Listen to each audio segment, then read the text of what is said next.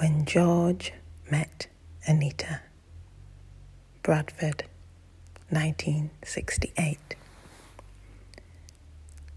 To the Black Diamond nightclub on the corner of Manchester Road and Croft Street, you bring a silent, predatory style to salt this razor sharp scene. In your smooth blue suit, gabardine material, after a short evening shower, slightly speckled, charms your sinewy bones. To the Black Diamond nightclub with bones jangling, you come with a friend Hugging the corner, you rearrange your full pink skirt, shot through with speckles of silver thread. You bring a certain kind of freshness to the material of this place, a quality that irritates other women, like grains of salt. The Black Diamond nightclub isn't worth salt, around for years with its chipped tables and bony stools, pulling in punters with thumping bass and seamless vibes, material heard nowhere else by the coloured crowd. Entwining bodies in corners, accepting what small pleasures it brings. The spinning glass ball throws out lights in speckles. Across the darkened room, you see each other see each other, speckles of light fizzing like stars in the cool night sky. Salty beads of anticipation coat your top lip, bringing goosebumps to your flesh and a weakness to the bone. You look again out the corner of your eye, longer this time, experiencing the feel of material just as buds are blossoming. This is movie material. It's love at first sight, not on the grey speckled screen, but playing out in real life in a small corner of this city, which built its wealth on salt mines, deep white seams like bones.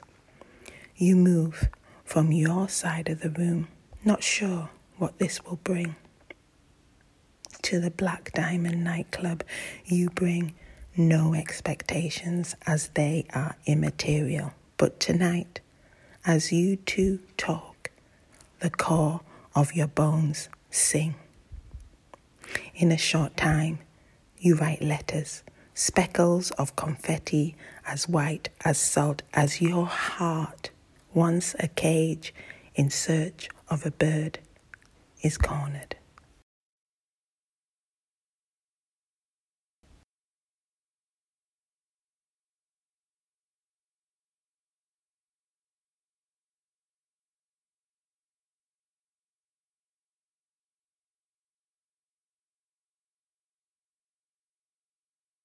So, the poem, When George Met Anita, Bradford, 1968, was taken from my first full collection called Family Album, 2011, I think, Flambard Press, no longer in print, but the George and Anita in that poem are my parents. And they met in the March 1968, got engaged in the June 1968, and then married in the September of 1968. And as I say, um, within the poem, I definitely love at first sight. And yeah, George and Anita Mack were my parents, and maybe I put them on a pedestal the love I saw between them, what they had for each other, I wanted for myself. That little girl subconsciously saw that love and knew it existed and wanted it for herself. She deserved it. this kind of love was between my mum and dad was a partnership. And I might have told this story before, but when I was three months old, my dad was diagnosed with leukemia and given only six months to live. But he lived for a further nine years. And he must have said to my mum, she told us after he died, that he was able to stay alive so long after that diagnosis because of the love of a good woman. That woman, my mum. So, yeah, so when he was diagnosed with leukemia, they reversed roles. My mum went out and held down three jobs while he stayed home and looked after us. He did the work in the house the cooking, the cleaning, the combing of our hair, which I've mentioned before. But they worked it out together. I mean, we weren't rich, but you could see that there was give and take, compromise, but love, so much love that they could only, you know, they just looked at each other and they didn't have to say anything. It said so much. So, when I say that I saw this love and I wanted this love, and I thought I had found that love. Now I haven't really talked much about the breakdown of my marriage, the separation, the coming divorce, and that's out of respect because it's not just me in that story. There's others in that story, and it would be disrespectful to share that within a public realm like this podcast. Um, I would like to say, like, when I went into that marriage, I made that commitment, you know, in sickness and health and all that jazz. And um, I know now that I am on that grieving, grieving to healing journey. Because remember, this is all about my healing, this little mini series. Okay, I'm grieving the idea of losing my best friend because that's what my husband was. But I'm also grieving all those lost, lost events or opportunities or memory making experiences that were going to be in the past. I mean, not in the past, in the future, excuse me, in the future. Because that's, you know, when you make that commitment you're in a marriage, you know, can't call it complacent, call it maybe taking things for granted, but you are. There is that expectation that you're going to grow old with this person, that you're going to you're going to have a future together because that's the whole point of being together that you're spending that time together in the now and then there's the future times. So there has to be a grieving process for those times that were yet to come which have gone which have been lost.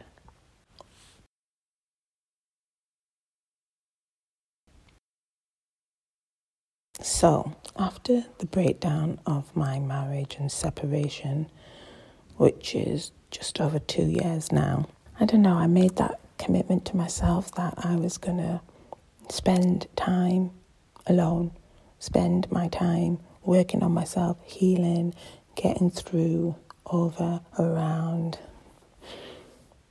the, the breakdown of major relationship in my life and of course, we've got kids, and it was a case of like, I'm going to focus on Miss Ella. And that's what I have been doing. But I realize now love is very much a healing resource. And I'm sure I've talked about it here before, but love is the most powerful energy there is in this world. And it is, it's my driving force. I do everything from love. It has to be from love.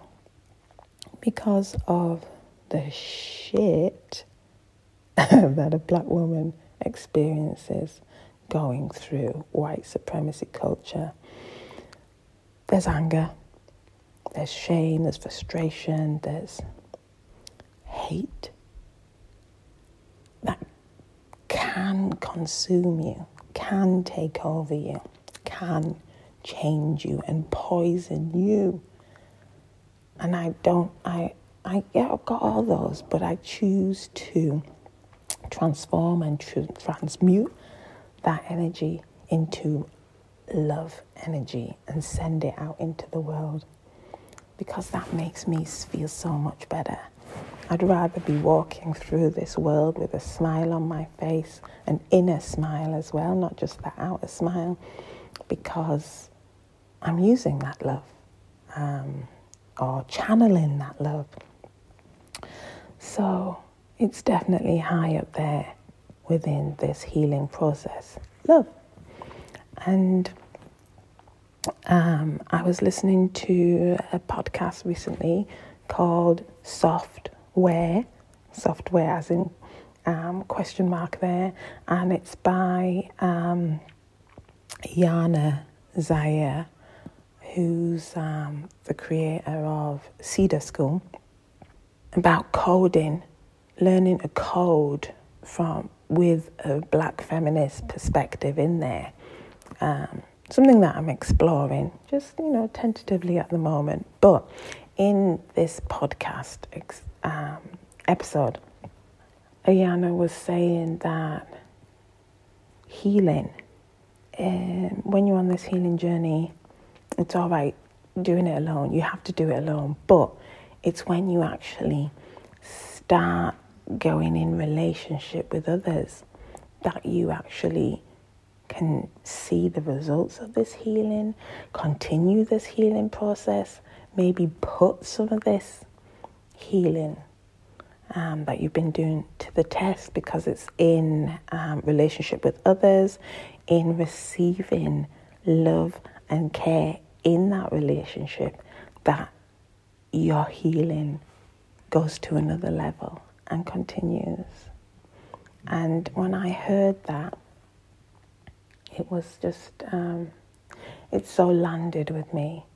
It's that idea that I'm alone, I'm healing, um, and then being in relationship with others is actually expanding that healing.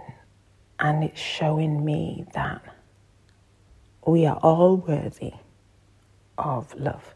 We are all worthy of care we are all worthy of possibilities. And that's what Ayana was saying in that podcast. And when when I heard this, I was like, yes, yes. Um, and I'm a woman with so much love to give. And I can feel that when I'm with someone who also has a lot of love to give that we can actually be healing each other in that love and care that we give to each other. And I just think that's beautiful. That is so beautiful. And as I said, this healing journey is not linear, it is a lifelong adventure. yeah, adventure. And um,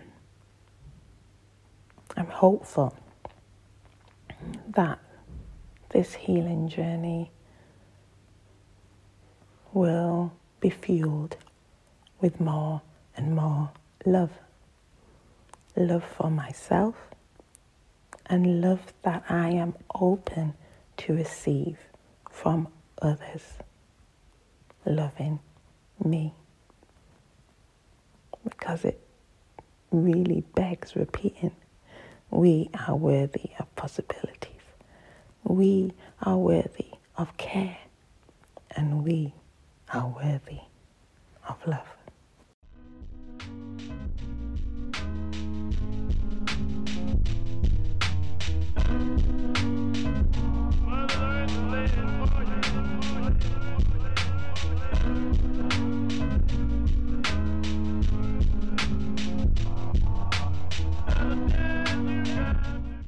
You've been listening to the Earth Sea Love podcast. I'm your host, Dr. Sheree Mack.